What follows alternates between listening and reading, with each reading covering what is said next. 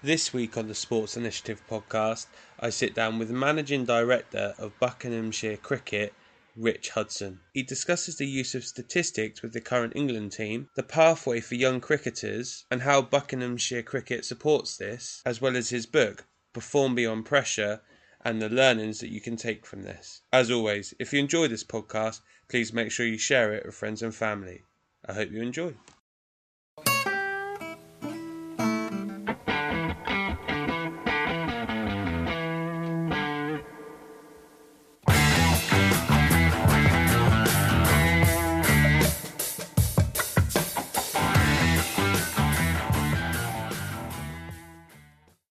So, Rich, uh, appreciate you spending a bit of time with me today. Uh, how are things your end? All good?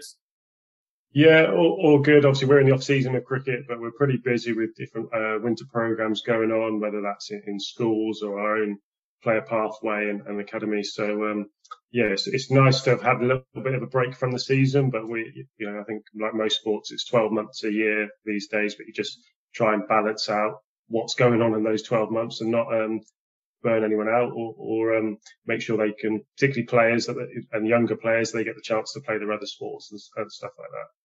So imagine for you at the minute, same as everyone working from home, enjoying the opportunity to watch a bit of T twenty on in the background as well. I don't know if you're doing the same as me, but uh, it's quite nice when I'm writing emails to have that on.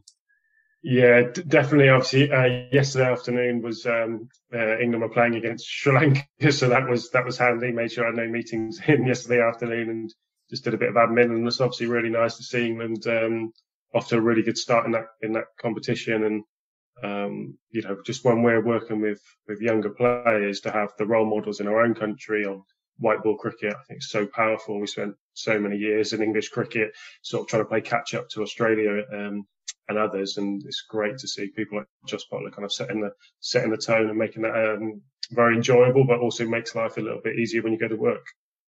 Yeah, and I think massively it's kind of the brand that they're playing as well. And I know obviously New Zealand kind of started it off with Brendon McCullum and their shift of all brands of cricket being like that. But, you know, when you see Jos Buttler, like the innings that he had yesterday, and then obviously Jason Roy's done the same, Bairstow's done the same, Stokes, granted not in this tournament, but previously has done the same.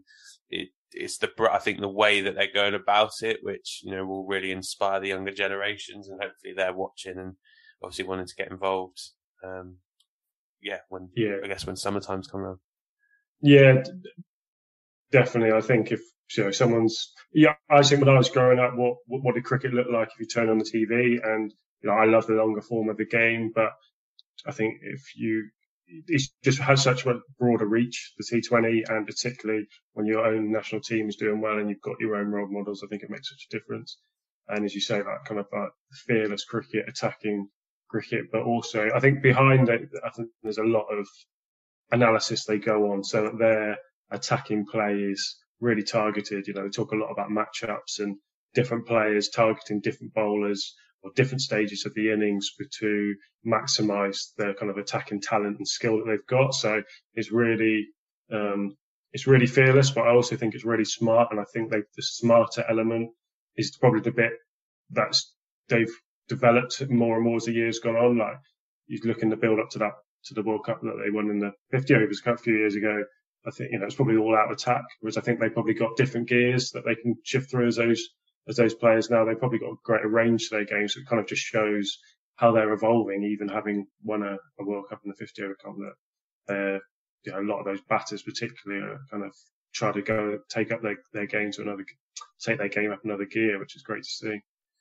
And so why do you think they made that shift in terms of maybe being more analytical and smarter? Like, uh, example, the other day against Australia, I saw that they held Moeen Ali out because of Finch and the way that he attacks off spin. Um, what do you think made them make that shift? And then how have, how that you know of, again, how, how have they implemented it um, so successfully?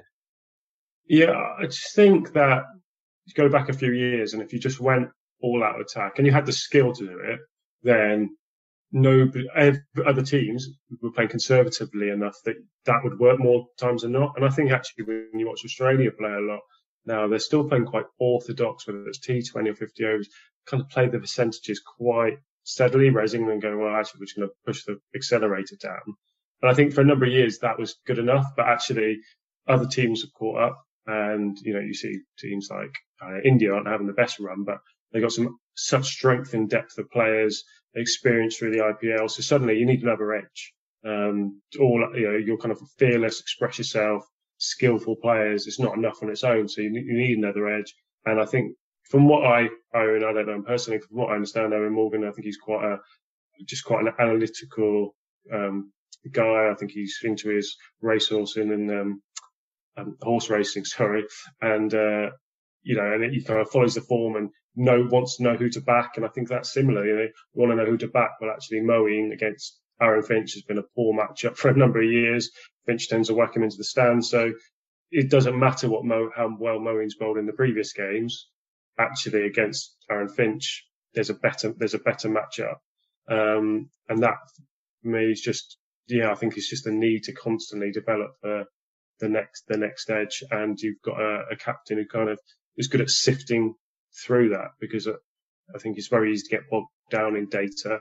It's how do you how do you make it work for you, and and they seem to be able to have got that balance um, spot on so far, which is. Um, Yeah, I don't think it's an easy balance to get, because either, you know, I just remember you'd go back to a couple of World Cups and they were always looking to get past scores because it was motivated by the data, whereas they almost limited themselves with data, whereas now they seem to be using it in a way to exploit their strengths and, and kind of limit the opposition's chance to expose their weaknesses.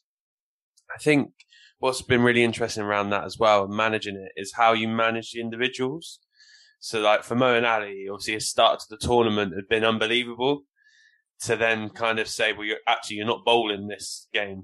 It might not have been an explicit conversation because obviously if Finch had got out early, they may have turned to him. But obviously being in the position where Moeen accepts the fact that, okay, yeah, that's a bad matchup for us, but I know that I'll have a good one in the next game or the next couple of games, and being happy with that and how, how they manage that internally. I, Can be imagine it must be a fascinating conversation to have, and you know, people having defined roles within within the squad and what that looks like. You look at Jos Buttler going from middle of order to swapping with Johnny Bairstow, like yeah, how they have those conversations and how it obviously goes with evidence. I think is really really interesting.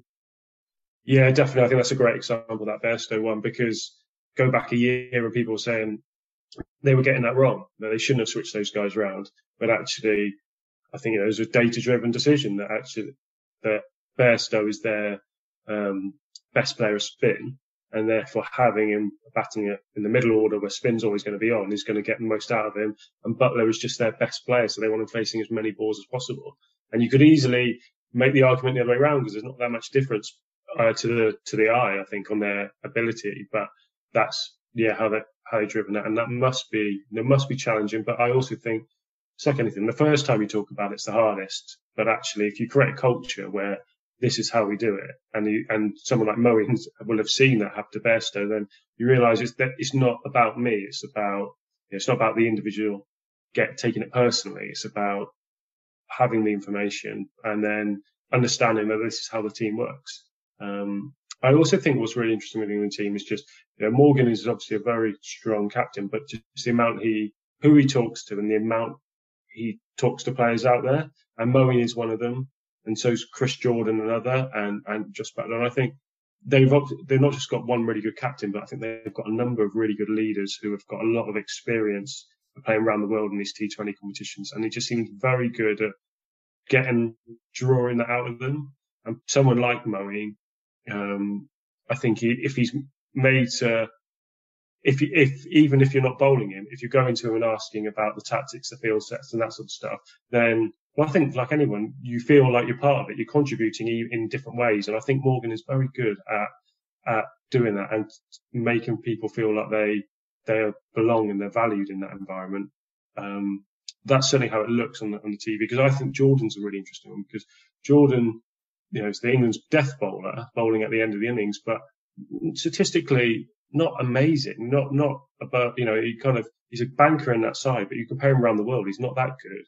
But you can see how important he is to Morgan during the fielding innings, because it's not just the balls he bowls, but it's his calmness and understanding the order they're going to bowl the different bowlers and the fields they're going to set.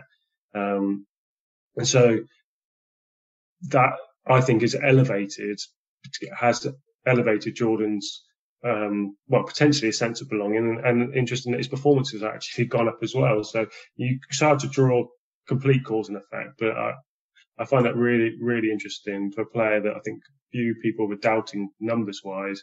He's played so well, and the way that Morgan interacts with him on the field could be a big part of that. Yeah, and I think what, what you're alluding to there is kind of having the best team, not necessarily always the best players. Um, and and this is just my personal preference. Again, I'm no expert in cricket, but Tom Curran, for me, is one where I feel like when he's played recently, he's got hit about a bit. And I'm always like, why, why, why do you stick with it? That there's other bowlers that you could make the argument that are maybe more effective, or, you know, younger players that could come in and potentially, you know, kind of get some exposure and stuff. But there's obviously something that he provides within the group that they value, and they, they think that actually, no, we feel like him being here provides us with a good plan B, or has this particular skill set, or has these experiences. I know he goes out to Big Bash, I believe, and does a lot of stuff T twenty there. So it is kind of configuring the best group of individuals, uh, sorry, best team, and not just a group of individuals that go, well, listen, they're all averaging fifty. If they all go and smash fifty, then not a problem, is it? We'll win the game. It's kind of the nuances in and around that.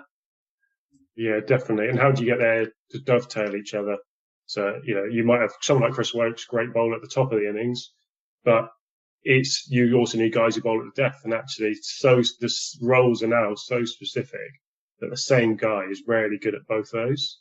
So, you know, there's only so many guys they're going to back to bowl the last couple of overs. And Curran, as you, Tom Curran, you know, it might have had a tough run, but actually, who else have they got that's got the experience and the calmness um, to, To, to, to do that? Because it's not just a case of, well, he's a better bowler. It's when you're a better bowler against who, you know, the stage of the game, uh, uh, and that sort of thing. So um, it's um, that role clarity and knowing kind of where you are in the pecking order for the, for those roles, I think is is getting so so specific in T, in T twenty cricket in a way that it wasn't, you know, five or ten years ago. And do you see, I guess this is from a personal perspective, obviously, at the moment, we, we're doing very well in white ball cricket. Obviously, won the fifty over World Cup. We're doing well in this one, and all, all things being well, we'll we'll win this one as well. Do you see the, the culture shift between Test cricket and white ball cricket? And do you see us being able to balance that out, where maybe we're able to have a little bit more success or be well-rounded in, in all three part, well, all three formats of the game? Yeah, definitely. I mean, it's a real tension. It probably has been for a while, isn't it? But um, I think that's definitely the aspiration. It's definitely the way that people at E C B talk. And I think most people in cricket, you know, Test cricket is is the pinnacle. And obviously, we've got the Ashes coming up. Um, it can be an incredibly tough series. And but I think the desire is to to balance it. But sometimes, you know, there's just so many different factors going into this. I've just seen. Well, one is, so people now see T twenty and white ball cricket as something that we're really good at. And I think we've done really well. We kind of know how to develop a player in white ball cricket now. And you can probably get there quicker, because just so much of Test match cricket is about patience. So patience in your training, patience in your play, patience about maturity, uh, allowing a player time to, to, to develop that.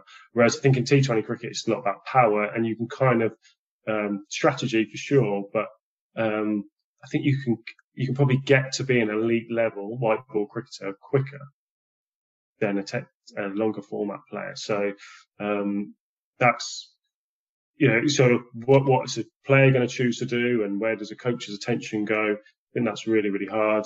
Um, I also just think sometimes you just have a group of players who all come through, and they're all, they're all kind of good at the same thing, and you build that strength and depth in white ball cricket. And then, you know, in, in ten years time, you might have a load of good Test match players. Like sometimes, sometimes things are cyclical, and you kind of, you want to create a, a kind of a cause and effect, but sometimes it's just the natural order of things that you're not going to be amazing at everything all the time, no matter how hard you, um, how hard you try. So you should enjoy the white ball success whilst it lasts, because, you know, it might not last, it might not last forever. Um, but, you know, then you look at the, the, the schedules is always the challenge in English cricket. How much cricket do we play, and, and how do you get the guys playing the right amount of cricket for longer format when it doesn't, you know, sell as well as the hundred would domestically. So there's a lot of factors that create that um, that tension. But I don't think people's aspirations have changed. That Test cricket is just as important. It's just it's not the bit that we're excelling in as, as to the same extent at the minute.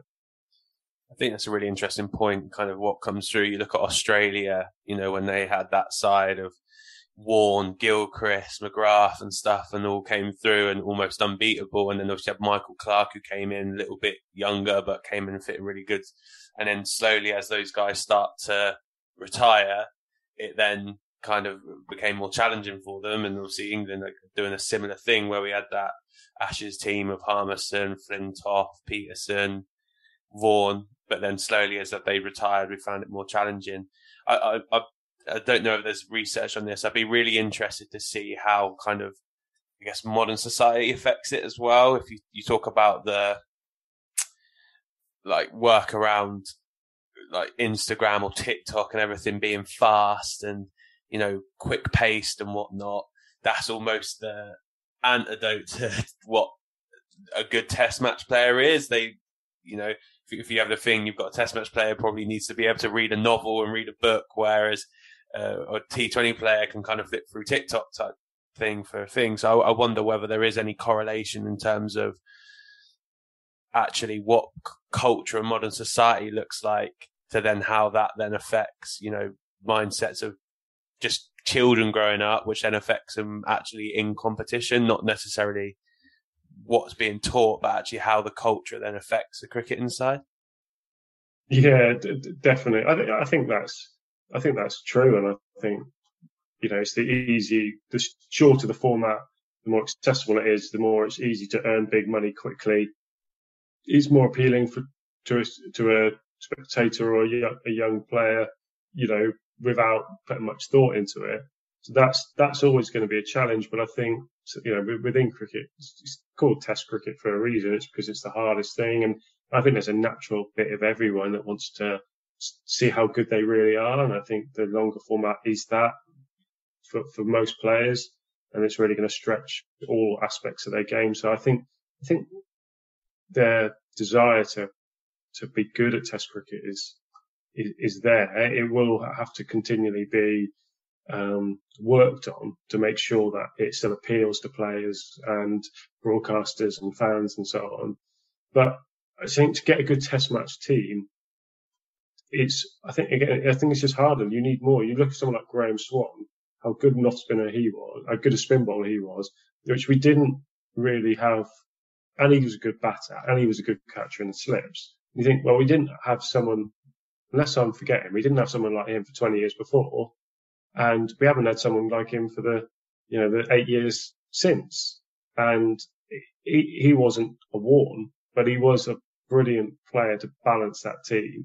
Um, and you need the depth in batting. You know, that Ashes we won out in Australia, you had, um, you know, Ian Bell at five and Collingwood at six. And you think, well, they'd be three and four now. And it's just, you have to get a lot of things all come together at the same time to, to be a really, to be, to be a really good Test team. And you can only hope that, having had some more challenging times recently, there's enough people around at the top level thinking, worked out what, you know, one thing they also like, you know, what it takes to win. What, what in the fifty over competition, they said, right, we need two attacking openers. We need a number three who can score hundreds and so on. I'm sure they've done all the research on Test cricket, what it takes to win. And, but it may take a little bit of time to get to that point where you've got those eleven players of that skill and experience or all coming together. Um, and, you know, England aren't too far away, I don't think, particularly when you get Stokes back. Um, and if you've got Archer back, then you're, you're not a million miles away. And we'll come on to this a bit later, but it's about obviously performing under pressure, which I know you've written a book on, which you kindly sent to me, and we'll discuss a bit later on. But it's being able to do that as well, you know, in, in the front of the cameras, in front of the bright lights, and down under this year, being able to pull all the all the learning, all the thing together. It is small margins of, of Test cricket, you know, being half an inch the wrong way or half an inch you're back in the right position. That, that can be the difference between getting out or not getting out. So um, yeah, really interesting. Right, I'll stop quizzing you about the England thing from the outside now. So, obviously, for people that probably may have guessed, you work within cricket, but for people that maybe don't necessarily know you or haven't come across you, et cetera, do you just want to explain what your role within cricket is and what that actually entails from a practical point of view?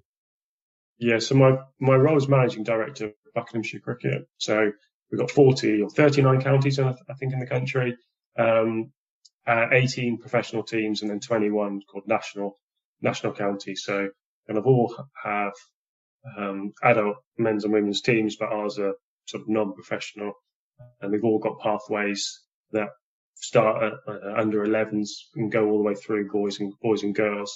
Um, But ultimately, when they get to about sixteen, seventeen, we're looking to get them onto the academies of the of the pro teams, and then those that aren't quite good enough for that, they'll come through and play for our for our senior seniors teams. And obviously, those that get onto the academies of the pro teams may come back and play for us as well, or you know, may drop out of the professional out of the professional game. So our natural partners for in um, in boys and men's cricket is Northamptonshire, so we're they're bordering county, so. We'll play, we'll compete against them all the way through, but then, like, yeah, lad gets to seventeen, say, hopefully he gets onto Northampton's academy. And then in the women, it's a slightly different structure, um, that there's eight regional teams, um, set out, and we, we feed into the Southern Vipers, which is the, this team based down in, in, uh, Southampton. And again, trying to get players onto, onto their academy and then through to their first team. But so that's the kind of the pathway, but then it's also, clubs, it's schools, and it's um, kind of urban and diverse community projects. And how do we get new people playing the game? How do we uh, cricket for good, for social good? How do we enhance people's lives or um, work with communities? Sort of cricket as the as the vehicle. So it's kind of a real wide wide remit, I guess, in terms of um, yeah, cricket from. Trying to produce a professional player through to trying to get a five-year-old playing a game, or a mother of the, you know, trying to play women's cricket for the for the, for the first for the first time. Um, that's my main role. But then I also I'm a, a, a level four coach and a um, background in uh, psychology. So um, I currently sort of consult for a couple of the, the pro teams on the, on the psychology on the psychology front, which is kind of nice to have the variety. Having not played professionally myself, I kind of always thought I needed a couple of strings to my bow to to have opportunities to open up. So I was kind of coaching and doing psychology stuff. Went got more into the coaching um, path, and then I guess the administration of the game's kind of become more my the route I've kind of got, gone into. But it's kind of at the minute I do a bit of them all, but primarily I'm paid to be a good administrator. But I also I coach one of our age group teams, and I, yeah, I do site with um, some of the some of the pro um, squads. So um, yeah, a real nice a real nice variety in, in the game, and kind of see it at all different levels, which is um, kind of very helpful, I think, to you see the big picture, and, and when things aren't working, you kind of you you've got a variety of angles to kind of look at that and try and, and improve programs and, and coaches and players and and, and develop things further. So yes, that's a re- obviously really interesting dynamic and the diversity you've got with, within roles and stuff. So if we, if we look at it from the, I guess, the base level, when you're looking to get individuals into the sport um, and looking to obviously begin them on their journey, how do you go around making sport accessible to those individuals? What type of pathways do you put in place to try and encourage them to, one, play, and then obviously, two, hopefully kind of stay with it within your club and work their way up and progress in that area? Yeah, so we have a primary schools program which is funded by a charity called Chance to Shine, um, and, and E C B kind of fund them to, and then allow us to go to go and deliver. So we'll deliver in about sort of fifty primary schools in across Buckinghamshire um, a year, and we try and map those schools to clubs with with junior sections. Uh, and particularly with the E C Bs, E C B got a couple of national programs called All Stars, which is for five to eight year olds, and Dynamo's cricket for eight to eleven year olds, softball, softball cricket. So the, the the objective is to go into schools, enthusiastic players, and then they'll join their local clubs, All Stars and and Dynamo's um, programs, and then kind of stay in their clubs uh, through that. I think the challenge. So that, I think that's working really well. I think the gain at the bottom end is, is in a really healthy position. I think the challenge is always, as you get a little bit older, teenagers dropping out of the game, how do you engage them? What variety of offers do you need to have to to keep them involved? And also, I th- think as a, as a game, we've, we've, we're getting better, but we tend to go to hard ball too quickly. And that, I think that's great if you kind of got some aptitude for it, but it could be quite daunting. And actually just playing softball cricket, whacking a ball with a bat, like almost creating like backyard cricket at cricket clubs, um, and trying to create a pathway almost all the way through. Now, if you're a, you know, um, mums and dads of a junior player, or just, you know, local people that, you know, you could actually go and play on a Friday evening and you could just play cricket, but you don't have to strap the pads on. You don't have to bowl the hard ball, making the game more accessible. I think there's quite a bit more work to be done to that, to that, that you don't have to make such a big commitment in terms of time and equipment and developing skill of playing hardball, which is so different to playing with a softball. But everyone could bowl over arm, whack a ball, run around fielding. And that's, that's fun. But I think as a game, we've, we haven't done enough to create that kind of pathway there. So, so, so I think some really good progress has been made, but there's, there's a lot to be done to keep people in, in the game and, and kind of have diverse offers that don't just, um, work for the, the same people that it's always worked for. Yeah, it's a really interesting point. I, I think that I remember being at school, actually, I was quite a sporty kid growing up, and then kind of that first day where they're like, oh yeah, you need to start putting pads and helmets and stuff on. And you're like, oh, okay. So it's like, it's kind of almost getting like serious a little bit now, but it was also like for me, because I just love sport, really interesting. But I can imagine for a few people, they're like, right, I'm out at this point. You know, get one hit on the hand where you're a little bit close and it stings. You're like, this isn't for me all of a sudden. So I think that's a really, um, really interesting point, and trying to fun- funnel those people up and trying to keep them engaged in terms of ways you do that. So when, when they do begin to get into, I guess, secondary school age, and you're looking at the elevens, and you mentioned around them, obviously them being county size and you play into county, how are you funneling people into that? And what are maybe some of the key identifiers for individuals where you go, okay, they may have potential to be within this framework? Yeah, so how, how it works in Bucks, we've got we've got about forty-five junior um sections, so they nominate to to us as a county in the, in sort of the middle of the summer, and then that, all those players get a couple of opportunities to kind of come and play. Um, well, we sort of, they play games and they go in the nets and they get the kind of, it's a trial, but we try and take that trial element, the feel of it being a trial away, and to create a really enjoyable experience playing cricket for a few hours against other good players from around the county. And at the end of it, yes, some players will be selected, but we kind of want that experience in itself to be a positive one, um, and to increase the awareness of players of where they match up against each other. You know, particularly with teenagers, they they know, um, but you need to give them the experiences so they kind of know where they are. They do fit in that in that. Um, in that pecking order.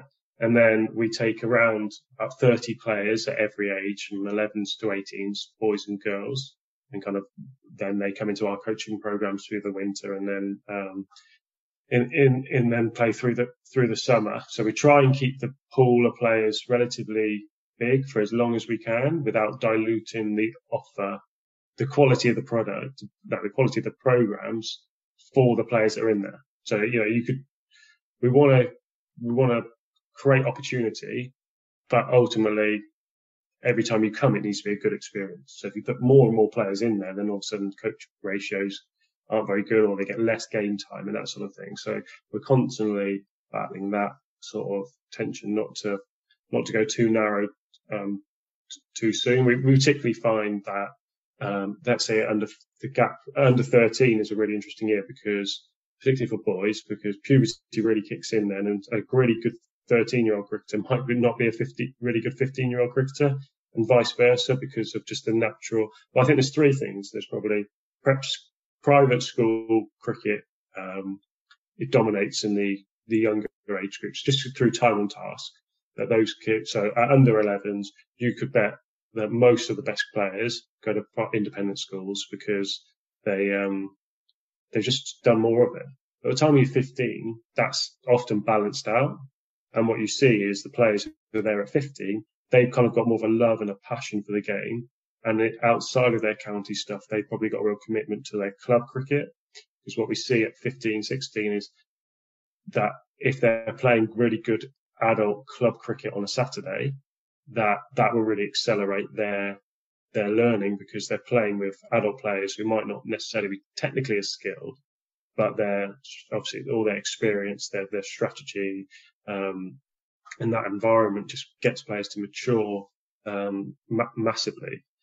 Um, so yeah, so the the prep school element comes into it. I think the love of the game um, is is really really key, and then just yeah, some people grow. Like if you're going to be a fast bowler, the physicality comes into it, and some people, you know, just have that big growth spurt, and all of a sudden they they um they come through. But what you kind of hope is that, well, we kind of hope that we've kept our, our programs open enough that they would have received the coaching to create the fundamentals that when that growth spurt comes through and they might jump ahead of ten of their peers, that they can maximize it. Because even if they weren't the best player at twelve, their their kind of alignment as a you know as a bowler is all about energy transfer to the to the other end of the to, to the batter.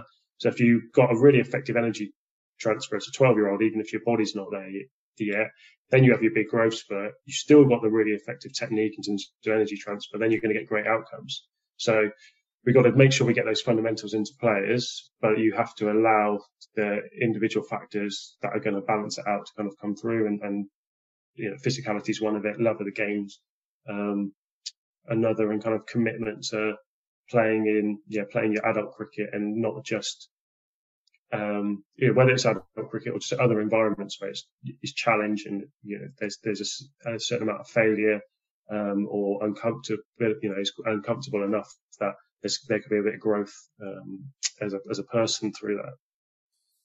Yeah. And obviously, I guess at the younger ones, when you are looking at, um, selection or deselection, that looks like there's going to be a level of technical and tactical side to it. So if you're looking at identification on in that context, what type of things are you looking for your players to be able to do, or potentially be able to do, with the support of your staff? Yeah, so I think it changes through, but I guess there's you're looking at some outcomes and you're looking at some processes, aren't you? So in terms of outcomes, you know, can you strike the ball cleanly? Does the ball go? You know, can it go to the boundary? And I think sometimes in cricket before we've looked too much at the process. Like, have they got really nice technique, and not enough at actually, but is the outcome good? And I, uh, it's not one or the other. I think you've got to hold them both in in um, together, because somebody might get a really good outcome now, but against better bowling, or against, you know, um, as they get older, will they still be able to achieve that outcome given the, the fundamentals of their technique? So a uh, fundamental of technique, I think, you know, for a batter is kind of, you know, it's, it's balance. How do your head, hands and feet kind of align as you set up and move into the ball? Um, and it's, um, and, and also a kind of alignment. So, you know, cricket's often quite a side on sort of game, and you can get into better positions if you start relatively side on. Obviously, there's some individual difference there, but if you've got your hips pointing off in one direction, your feet pointing off in another direction, and someone rolls an eighty mile an hour ball at you, it's going to be quite hard to, to access it. So getting yourself in positions where you can access the ball um, more more regularly, and then can you kind of hit through the line of the ball?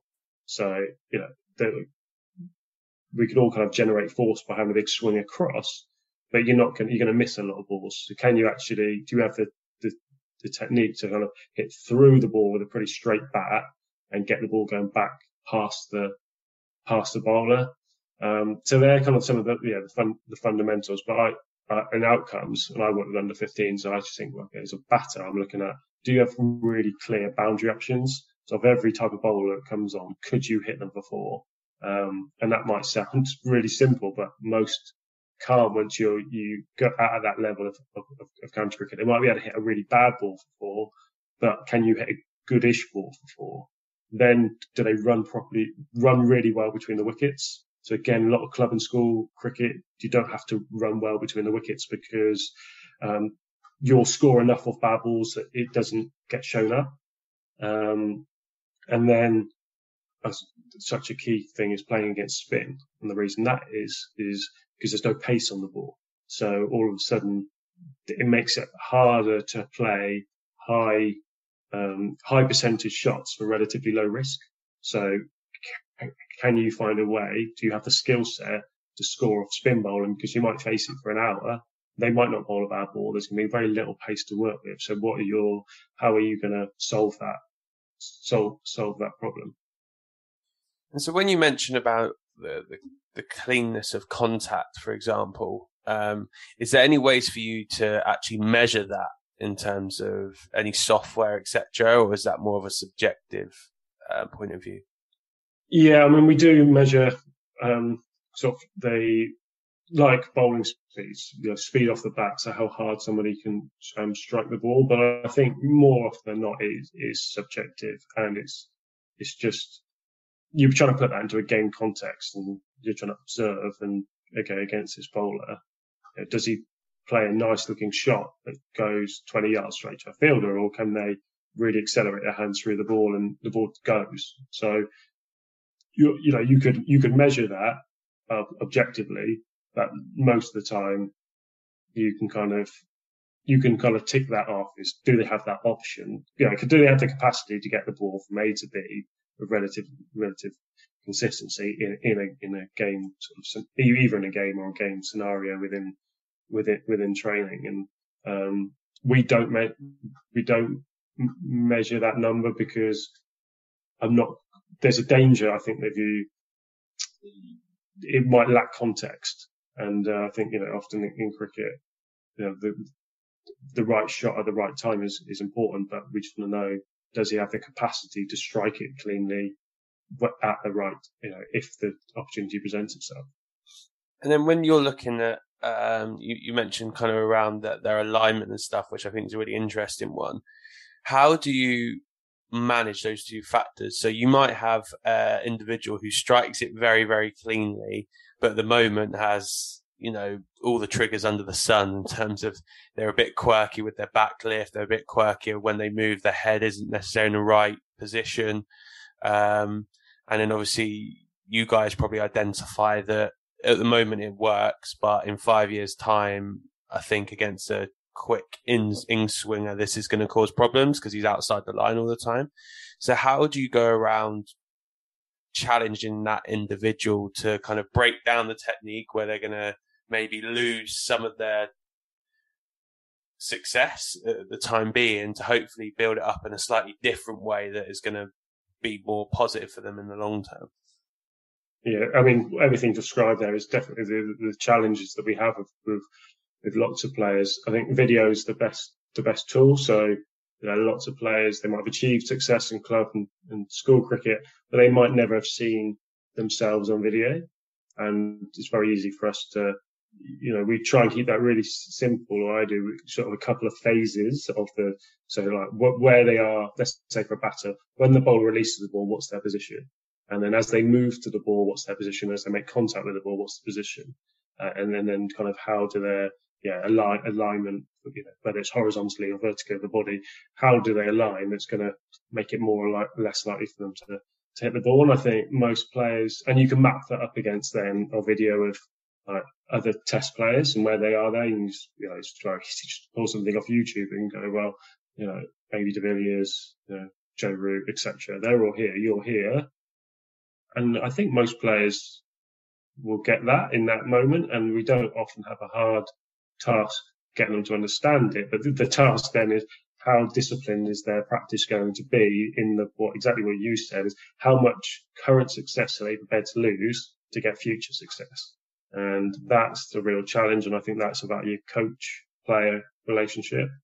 Um it's about um being really patient, getting them to be really patient, I guess, because I just think so many of the technical work is about slowing it down and building it back up, and it can be quite boring, I guess.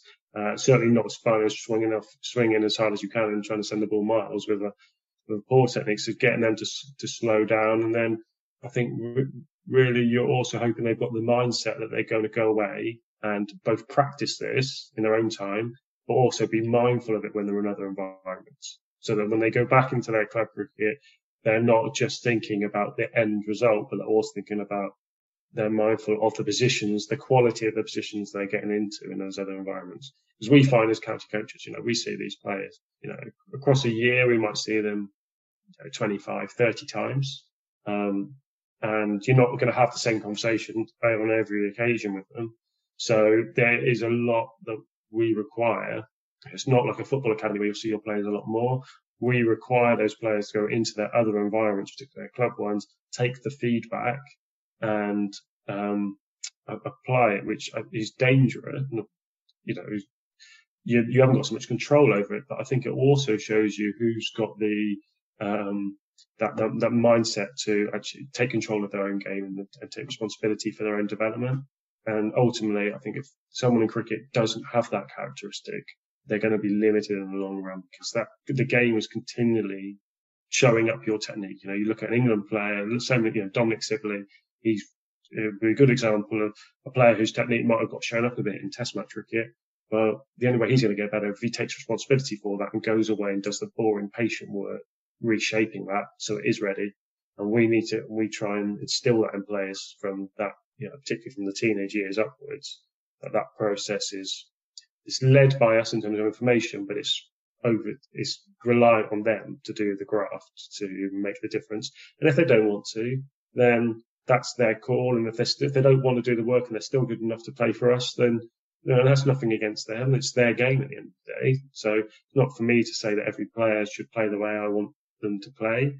Um, but here's the information, make the most of it that they can, um, and then you know hopefully they'll get the outcomes outcomes they want. And do you manage the relationship between the clubs? So, say for example, you've got a, a right-handed batsman that you know goes for all these triggers, but is very good at accessing the ball on the leg side, and you're saying to him, "Listen, you you need to have some scoring options on the offside, otherwise this isn't going to be sustainable moving forward." And you try to put a plan in place for him to facilitate back at his club of accessing the ball on the offside more regularly. Do you tell the coaches in the, the club team that, or is that put down to the player to have that conversation? And how's that kind of information passed and, and gathered on, et cetera? Yeah, it was a really good, really good question, because I'm having this discussion exactly this morning. This club had kind of raised that with us, and it's not something we've we've got particularly well um, nailed down. And there's a few different reasons. We've got three hundred players in the pathway. And um, trying to trying to get getting it right for what it looks like outside of our environment is is a is a big task for. I think it's one of our key work-ons. So I think we've we've done a hell of a lot of work on what's it, how good is it in our environment, but actually, as we you know, I just explained, actually we're very reliant on what goes on outside, and that's that's what we need to do. I think the the challenge is that every club is very very different, and they're coaching resources. So you often find that, let's say, a fifteen-year-old county player, whether he's got technical challenges or not, when he goes back to his club, he's probably successful, but he's also, he's not their coach's biggest concern because he's getting success. So they're worried about supporting players who aren't getting that amount of success. So it's quite, um, it's just quite a tricky field to navigate that actually not in all clubs do they have the coaches that are there for either individual development, almost like best best of their best players development. That is too, their, their coaches are kind of focused on the, I think as often coaches can be, on kind of the middle of getting the average better rather than those best players. And I think we want to work with our, you know, it's probably sort of ten, twelve clubs who are kind of the standout ones. So working with those so they've got almost like an academy within the club. That they, if they've, if we've got, they've got six county players that they offer academy type coaching to them with our, um, with some of the information that we can provide to them. Um, but that's, yeah, that's sort of something we're looking at for twenty twenty-two. Um, and we'll be interested to know, you know, if other clubs, other sports have done that well, how, how they do it. We're, we're happy to take the learnings and apply them if, if they're out there. Sorry about that. There's an interesting one. I had a podcast with um, uh, Greg Mannion, who's actually at Leicester Tigers, and they have a very similar issue with the, their pathway. And basically, he they put it really solely on the kids. Mm. They almost provide it with the resource. And what he was saying was, you know, we have Steve Borthwick come down for sessions to, to talk with the lads. So for them to feel comfortable enough to talk to an England international about their game and what they need to work on and stuff, they need to be comfortable enough to talk to their best mate's dad about it or whoever's taking the team. So their I D P plan, which they'll draw together, is put the emphasis on, on the kids and try and say to them, listen, this is going to benefit you. Your, it's your journey, not ours. Can you be the one that's going to really encourage them at your club to facilitate it as well? Um, but yeah, I think it'd be really interesting to see what you do in that space, because I think it's an interesting dynamic of how you support the players or how you support the club to support the players and what the percentage of that looks like. Um, when it goes to the top end, so you were getting to the age where you mentioned that you're going to try and uh, potentially pass these players on to Northamptonshire, et cetera. Um, are there any key indicators? Any key indicators for players that may be successful in making that jump? And how does an individual's fit, I guess, to the club fit as well? So, like this, again, I'm just using random examples here. If you've got a spinner who's playing on a track that very rarely spins and is really good for seam bowlers, he might not, that might not be the best place for him to go as an individual. So, what key indicators do you have, and how do you manage kind of the individuals and what's best for them and their longer term potential development? Yeah, if I take those questions in, re- in reverse, I think the key thing for us to say, our primary sort of partnership is with Northants, but we'll work with players and counties of any of the eighteen, and what's the right outcome for that player. So if if a player lives right in the south of Bucks, and it's better for them to go to Middlesex because of the location, or he gets scout, scouted somewhere else and they'd like him and that works for them. That's great. So we've got players, well, we've got a lad who's just completed his first year on the pro staff at Gloucestershire. We've got a lad who played for England under nineteens and he's at Hampshire.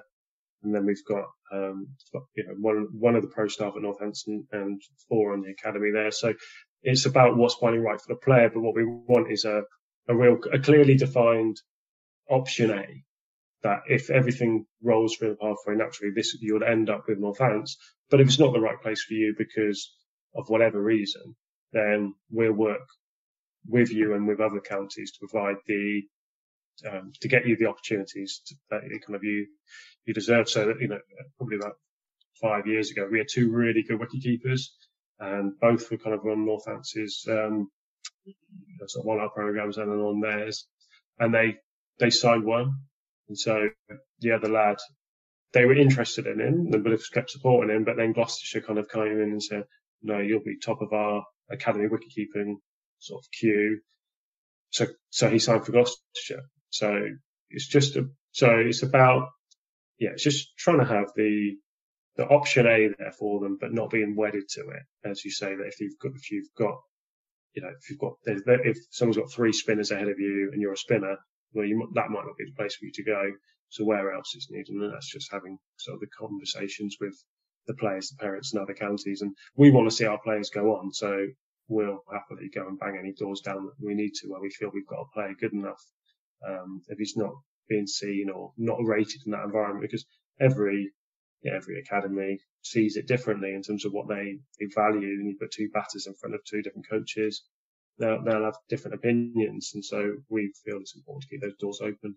In terms of the markers, I think um, I, I think it's a range. It's, it's, it's a balance of things, and you so sometimes you, you have players with a really strong, a super strength almost, that they can do something that no other player at that age can do.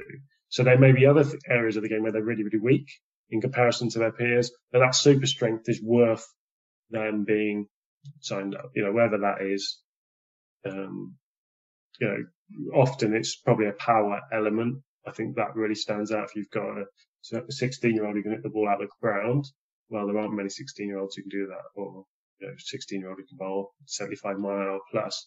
And if there are other elements of their game that aren't there, you, the academy will need to work on them over the years, but they'll be enough to get them in the door because it's so far ahead of their peers in terms of what they can produce. Um, So that that's super straight. But for those players that perhaps don't have that, they're just more rounded players. The difference is, um, I think it's, it's having a second skill that's good. So you know, batting, bowling, fielding. Well, if you're a really good batter, that's great. But what's your what's your fielding like? Or can you can you bowl? So have you got more string strings to your bow? You know, look at you know Moeen Ali's a great example, isn't he? Where England kind of know. Back to the conversation earlier that if he doesn't bowl, that's fine because he's going to be able to bat. And if he if he doesn't bat and he doesn't bowl, which he didn't really yesterday, well, he'll take a really good catch for us. Um, so having that that range of that range of skills, and I think you know, there's a hell of a lot of people who, particularly bat, well, batters and bowlers, who probably didn't focus on their fielding so much in the past and their athleticism, and that's just so changed so much now. So I, uh, being an athletic mover in the field and doing the strength and conditioning um, work is, I think, is a differentiator. And then, see, the, the the final piece of that jigsaw is probably the bit I'm most interested in terms of mindset and maturity and the kind of the factors about taking. Well, I would think the key ones are taking responsibility for their own development. When it goes wrong, are they looking to learn or are they looking to make excuses or um, blame others? And just the level of maturity of that person, I just think cricket's a brutal game. There's so much failure in it that, um, and you, you have so much time to stew on your mistakes. You know, in a first class game, you might, you might get out first thing on the first day and then not have the chance to bat again for another two days after that. So you've got a hell of a lot of time to think about your mistakes. And that's, I think, to work through that and kind of be able to take success and failure in, in a real balanced way. In a mature way is, is, is, is really important. Whereas, um, you know, kids who have been successful can tend to get caught up in their success and start perhaps to define themselves by their success and then be afraid of failure, afraid of not looking to learn. Whereas somebody who's kind of got that more all in, all in balance, you can kind of see them riding out the rough periods. I think, I think's um, really important, but there's no, you know, it's technical, tactical, physical, mental, isn't it? And what you're looking for is, Um, some strengths in those, no huge weaknesses, and the desire to improve all elements of that, and a kind of an understanding that what's got them to that point is great, but what gets them to the next point is a lot more. Yeah, when you said athleticism, I just have uh, images of Inzaman Al-Haq running up and down the wicket. You compare that to like Johnny Bairstow now, it's a yeah, completely different game in terms of um, what it looks like. So I think that gives a really good indicators and oversight as to, you know, what, what that pathway and journey looks like. I guess for me, and this links into what you put, they're they're going into pressurized situations. You know, they're going into performance cultures. And whilst, yeah, there is development as part of academy setups or as part of second teams, as part of going into first teams, et cetera, whatever that looks like, you're obviously getting to put the top end where there is an element of pressure being a, a, a revolving around how that individual can perform on a day-to-day, week-to-week, over-to-over basis, whatever that looks like. So from your perspective, and obviously, as we said earlier, you've written a book on this, what are some of the um, indicators for individuals that might be able to cope with that pressure when they go into that environment? Are there any, or are there any particular strategies they can use to try and hopefully um, be successful or deal with the failure when they're in that environment?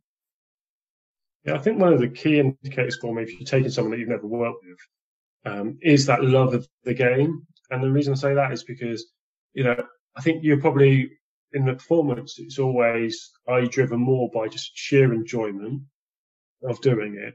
Or is it the kind of need to uh, prove yourself and a kind of that more ego-driven um, aspect? And whilst you know, there's plenty of ego-oriented sort of athletes really successful out there, I think that's much harder. And therefore, if someone really loves the game, then I just I just think that when it goes wrong, they're not going to be as affected by it because they're not going to take it so personally, and they will um, they'll want to to learn and they want to get better because they want to they want to get better at the game. So they're not so worried about proving themselves. It's a kind of a never-ending kind of learning learning cycle of, okay, it's almost like their results are more like feedback than they are as sort of defining outcomes. So they kind of got a yeah, sense of perspective that I think just a real love of the game um, c- can help. So it can be sound a bit fluffy, but I just think, yeah, cricket can be brutal. There's a hell of a lot of failures. If you absolutely love it, then I think it makes, I think it makes a big difference than someone who thinks, oh yeah, I kind of like this. I mean, you know, it's a long day, isn't it? A game of cricket. You could be fielding for seven hours. You've got to, um, you've got, you, you, you've got to have your heart and soul in it, I think. And, um, I think that's, I think that's really important. I think, you know, perspective is, is key, and, and what I mean by that is it's just not getting caught up in short-term results. You know, as I say, as a batter, you could get a string of low scores, but yet can you kind of keep you calm, not try and change every technique that you've ever had, um, and you just kind of trust your skills and trust your strengths to come back out the other side. And if you get caught, if you get too caught up in short-termism, I think cricket can really screw with your mind. But you've got to look at the big picture that actually, um, you know, through some, your form will click back into place. You know, you've got to be aware, have real self-awareness of your, of your game. And so that you're not trying to, you know, you don't have two bad days and then all of a sudden you try and change the way you hold the bat or the way you stand. You know, you kind of, if you're doing that, it's because it's part of a natural ongoing sort of journey. That would have, you would have done that anyway, whether you scored a hundred. You know, I think a good measure of a player is if they scored a hundred in the last game, do they go to the nets and do they try and keep getting better, or do they rest on it? And similarly, if they get, if they got zero in the last game, do they try and change everything they've done, or do they just keep trying to, do they go to the nets and keep trying to get better? Because that's what they would do, whether they got zero or a hundred. So I guess how, How much of their practice behaviours are determined by short-term results, I think is really, um, really, really key. And I think that's where that perspective kind of staying the big picture that it's not the end of the world. I've got a bad day yesterday, but I've got to keep trying to get better either way. I think, I think they're really, they're really key things that you're looking at with players, because I think that's not, although there are things you can develop, I think they're personal, there definitely are things you can develop, but I think, if someone walks in the door with those attributes, it gives you a hell of a lot to work with. And then, you know, in terms of trying to, what I would, somebody feels really under pressure in that environment or really struggling in that environment. I think the, the key things I always suggest, the first one is to always to try and split the inner and the outer. So the way that you feel inside from what's happening on the outside. So what I mean by that is I've never seen pressure. I've never looked on a field and seen pressure. I've only felt it on the inside. So pressure doesn't exist on the outside. It only exists on the inside. So when I'm feeling pressure, it's because I've got a, a load of thoughts that are telling me about how important something is or how bad it will be when I fail. So pressure is created by, by thoughts. It's not created by the game or other people, then the, or the amount of challenge in that environment. All those things, you know, have the, have the challenges inherently, but they don't create the way that you feel. The way you create, the way you feel is created by the thoughts you've got at that moment in time, which are constantly coming and going. And therefore you can start to separate the way you feel from what's going on outside of you. And it doesn't mean you're going to feel great all the time, but it creates a bit of space. And also I think the, and the next thing that creates space is kind of being able to separate yourself from your thoughts. So kind of like almost like mindfulness, that you can kind of see that it's not I feel angry, it's that I'm experiencing an angry feeling, or I've got a load of thoughts going on that are making me feel angry. So that you're separating yourself from this ex- internal experience, and that creates space. And therefore with space, you kind of, you know, Viktor Frankl said between stimulus and response, there's a, um, there's, there's a choice. And wherever you got space, then you can choose, do I keep going with all these thoughts and keep energizing them?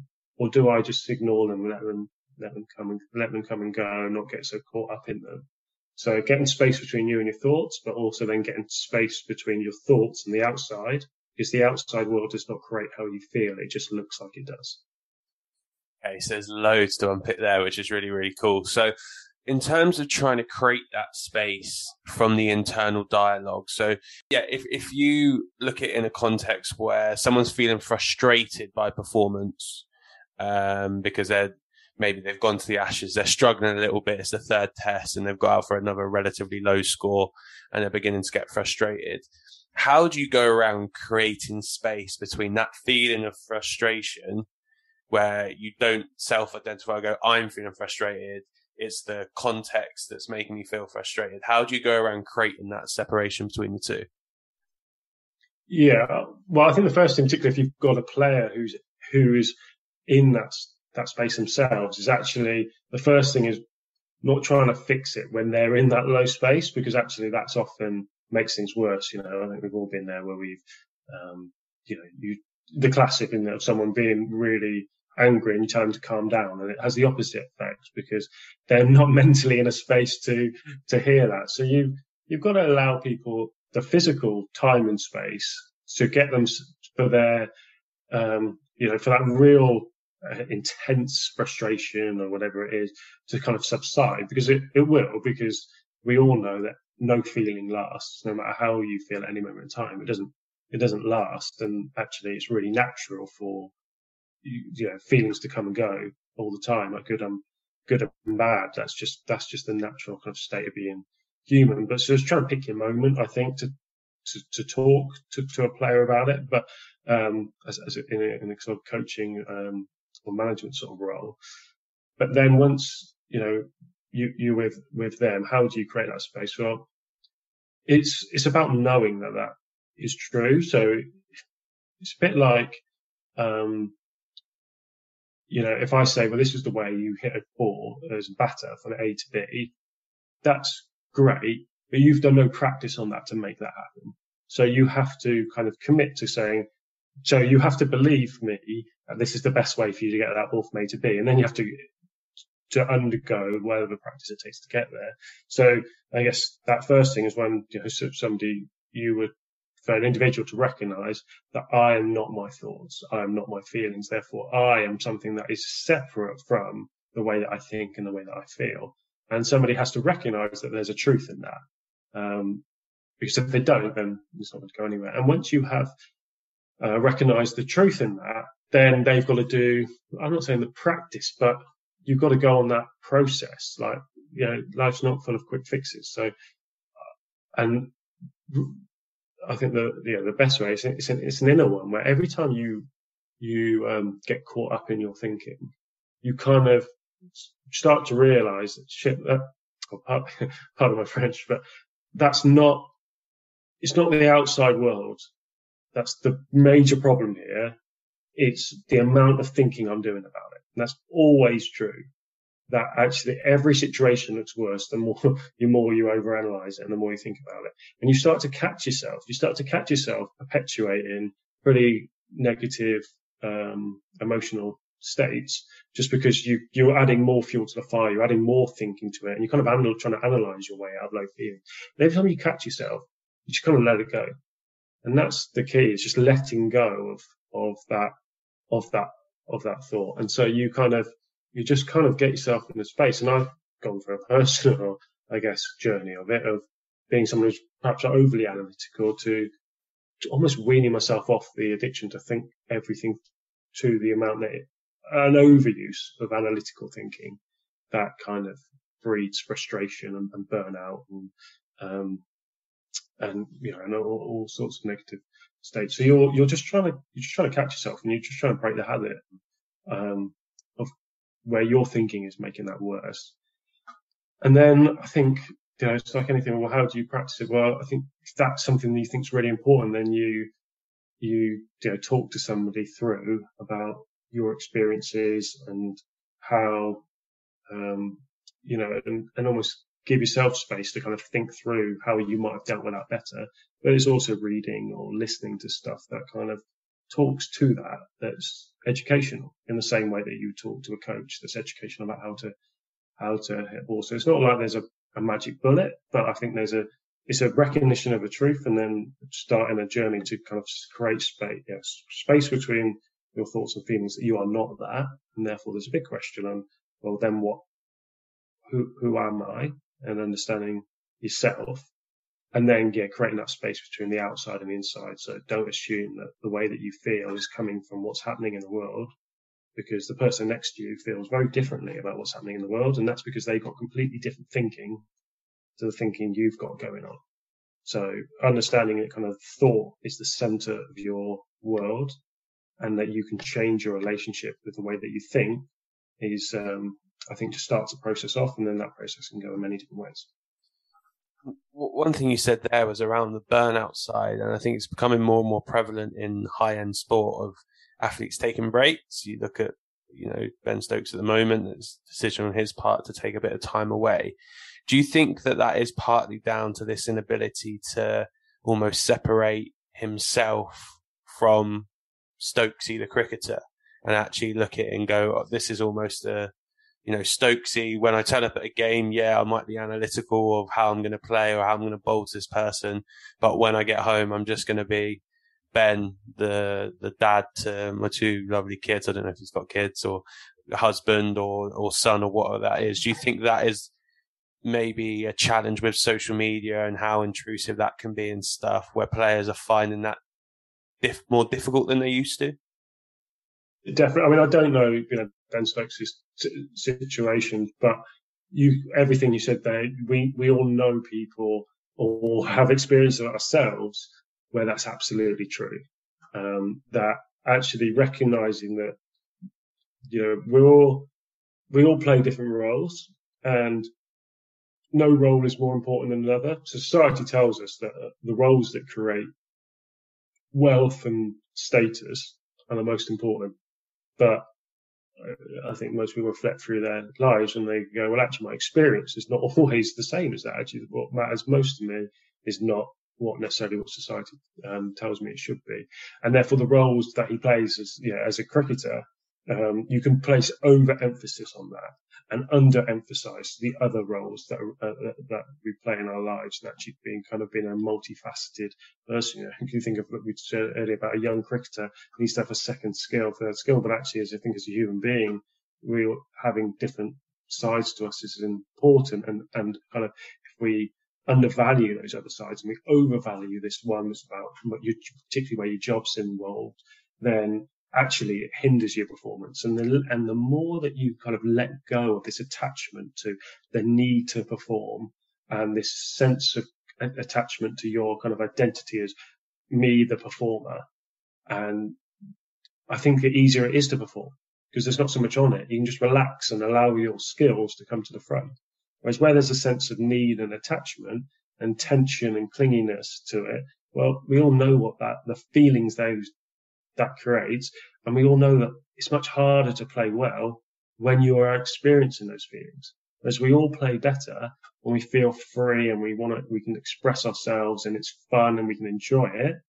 Um, but and we've got to, we've uh, but if you're so attached to your results, it's very hard to feel that. So splitting, yeah, you know, understanding yourself is really important.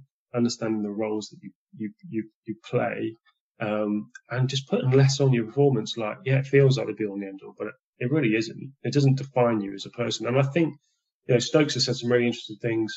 Um, you know, he said it to Jofra Archer, you know, because obviously Stokes bowled that over in the twenty sixteen T twenty World Cup, which got whacked for five, four, five, sixes, and they lost it. And he said to Jofra Archer before he bowled the super over in twenty nineteen, what happens now doesn't define you.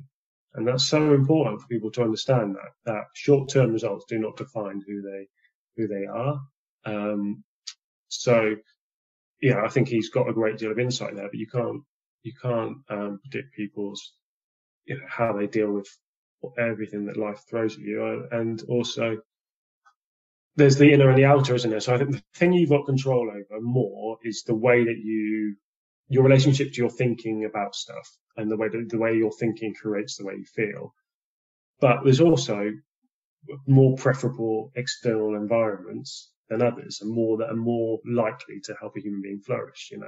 So you're more likely to be relaxed on holiday than you are um, in a hotel room doing fourteen days quarantine for the fifth time this year to play, you know, a, a cricket tournament. So um, I imagine it's been a very hard, you know, experience for those those international um, players.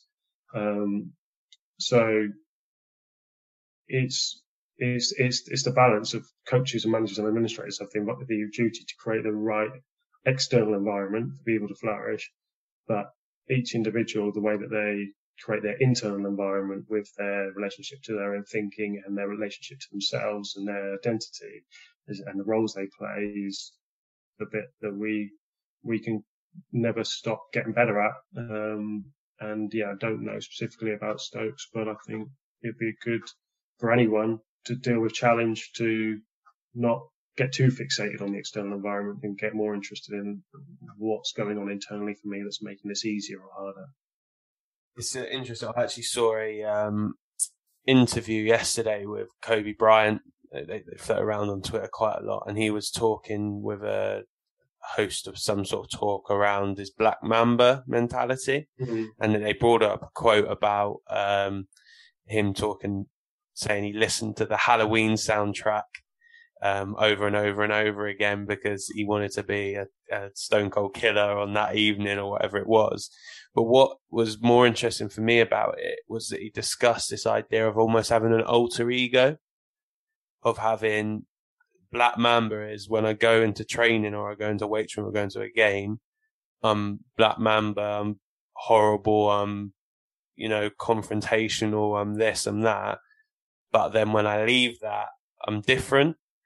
And I wonder whether whether for, you know, your high-end athletes or whatever, whether that's a good way to go, and being able to separate those two things almost by having an alter ego in terms of when I get on the pitch, I'm going to separate, not from me, but I'm going to separate the task from what I am as a, or what I'm going to experience as a person after that. Um, it's, yeah, it was really interesting. Whether that would work or not, I don't know, but it was just food for thought from my end, really. Yeah, well, I think everything that we do, you're always an actor playing a role, um, and you're trying to play that kind of as authentically to, to that comes to you as possible. But essentially, when he goes and plays Kobe Bryant, the basketball player, he's got to work out well, what's going to get the most out of Kobe Bryant, the basketball player, and go and play that role and go and act that out as best as possible. But then those same characteristics are not going to be um the, the ones that are going to help him in other environments. So it's recognizing that I am an actor, and here I play this role and here I play that role, um and yeah, trying not to yeah being able to put one role down. You know, someone's doing Shakespeare one week and then the next week they're doing um you know, they might be in a film, and you're going to play a different playing these different roles as best you can, but you're not you're not you're not getting your sense of self wrapped up in the role. So, you know, you can drop Black Man because that's not who he is. It's just the role that he plays to the best of his ability on that, for that period of time. Um, and yeah, I, the Kobe Bryant stuff, I, I don't know a huge amount, but I think from the bits I've gathered, he did undergo a bit of a change later in his career. So it'd be interesting to know when that interview was from, when I think he did become more selfless player, and um I've you know, seen some other stuff from him which was really um interesting. But that just shows that, you know, people grow up and they go on a bit of a, a journey that, that themselves as well. Um but yeah, you always I think you're always playing a role, so you've got to know who you are that's playing the the role, and kind of have a bit of fun playing those roles as well. Like, it's not it's not you, it doesn't determine you. It's just, I go out and I play the role of a cricket coach, and I, this is the way that I feels authentically right to me to play that role. But, um, you know, that's not fundamentally who I am. And, you know, and the same in any other sphere you, um, you walk into. And I, I just feel like if you realize you're playing a role, and that's, um, you're trying to do it the best you can, but you're not, you're not getting your sense of happiness or self-esteem wrapped up in it, because it can't, I'm playing a role, that role can't impact me, and in, in whichever environment. So I'm much more fundamental than that. I'm, I, I, I cannot, at a fundamental level, I've never changed. You know, the, the, in the sense that a fifty-year-old still feels exactly the same person as they were a ten-year-old, despite the fact that none of their body is the same as it was, none of their experiences were the same. So what's the bit that is the same? Well, that's It's really intangible, isn't it? That's the fundamental of that person is the same, but they've played all these different roles. They played the role of the child. They played the role of the teenager. They're playing the role as the coach, the role of the athlete. Um, the roles have changed. The body's changed. We all know that, you know, we know, we don't have the, you know, the, the body's continually replacing itself. So the body's changed. The roles have changed, but something at the root of it all is still exactly the same. And that thing is exactly the same, whether things have gone well or they've gone badly. Or whether you've, um, you know, yeah, whether you were ten years old or or fifty year olds, and I think that if you can take root in that fundamental sense of yourself and not get caught up in the successes and failures of these different roles we play, then the roles become more fun because it's just more of a, it's, you kind of play in it more. It feels like a game rather than defining yourself by, you know, whether you score runs today or took wickets and so on. Perfect. I think that's a really good uh, point to to end on. So I'm going to ask you one last question, which is something that I ask everyone, which is who's the, I guess for you and your line of work, who's the most impressive individual you've worked with uh, or coached or tutored or whatnot, and why? Uh, great, great question. Um There's no, no big, big, big names. I just think I work in talent development, or certainly a lot of the time, and just people who understand, who, who really are in it for the kids, um, and who understand the graft that takes to run a good talent development section, and how that's not, it's not sexy and it's not status and it's not even the fun bit of coaching, but they're prepared to graft behind the scenes. And there's just a few guys that I know in cricket. Um, there's a guy called Matt Barnes who's Oxfordshire, and um, Jason Rance who works for me at Bucks, and Luke Sharp who's at North, Northamptonshire. And I just think that everybody, it's like so many roles, everybody thinks they want that role, but they don't necessarily understand the graft that is to, to take. And everyone wants the glory moments, but not always prepared to do the work that's hard, which in that sort of role is spreadsheets and schedules and player development plans and all, all that sort of stuff. And I, I just have a lot of respect for people that are prepared to do the dirty work and not just try and take the, um, yeah, the, to, to take the achievements or the easy, the easy bits of it. Perfect. And for people that um, are listening that might want to read your book, um, because obviously we spoke about it a little bit. You're giving a great insight into some of the content of it. What's it called? Where can they find it? Where can they go and get it if they are interested? Yeah, it's called Perform Perform Beyond Pressure. Um, it's on Amazon, and it's essentially distilling down, trying to break down that inner and outer, which we talked about before. Um, how we, how much of our understanding of ourselves um, and also our understanding of, of the game and how we can make that so much easier for ourselves, and we don't perpetuate myths. I just think when I hear commentators talk about pressure or confidence or um, the demands of the game, we can make that, we can simplify things so much for us, and therefore kind of be able to uh, enjoy it a lot more, because I just think sometimes we forget that whatever we're doing, we're going to enjoy it first and foremost.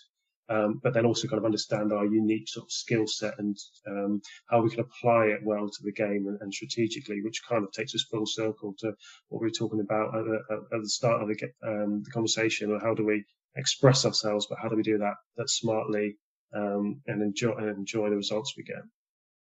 Listen, Rich, really great conversation on loads of different topics, and probably haven't gone into half the stuff that you do or have interest in, but really appreciate your time and hopefully can catch up again soon. No, th- thanks for having me, Michael. It's been really good to have such a variety of um, topics to chat about. So, yeah, thanks for having me on.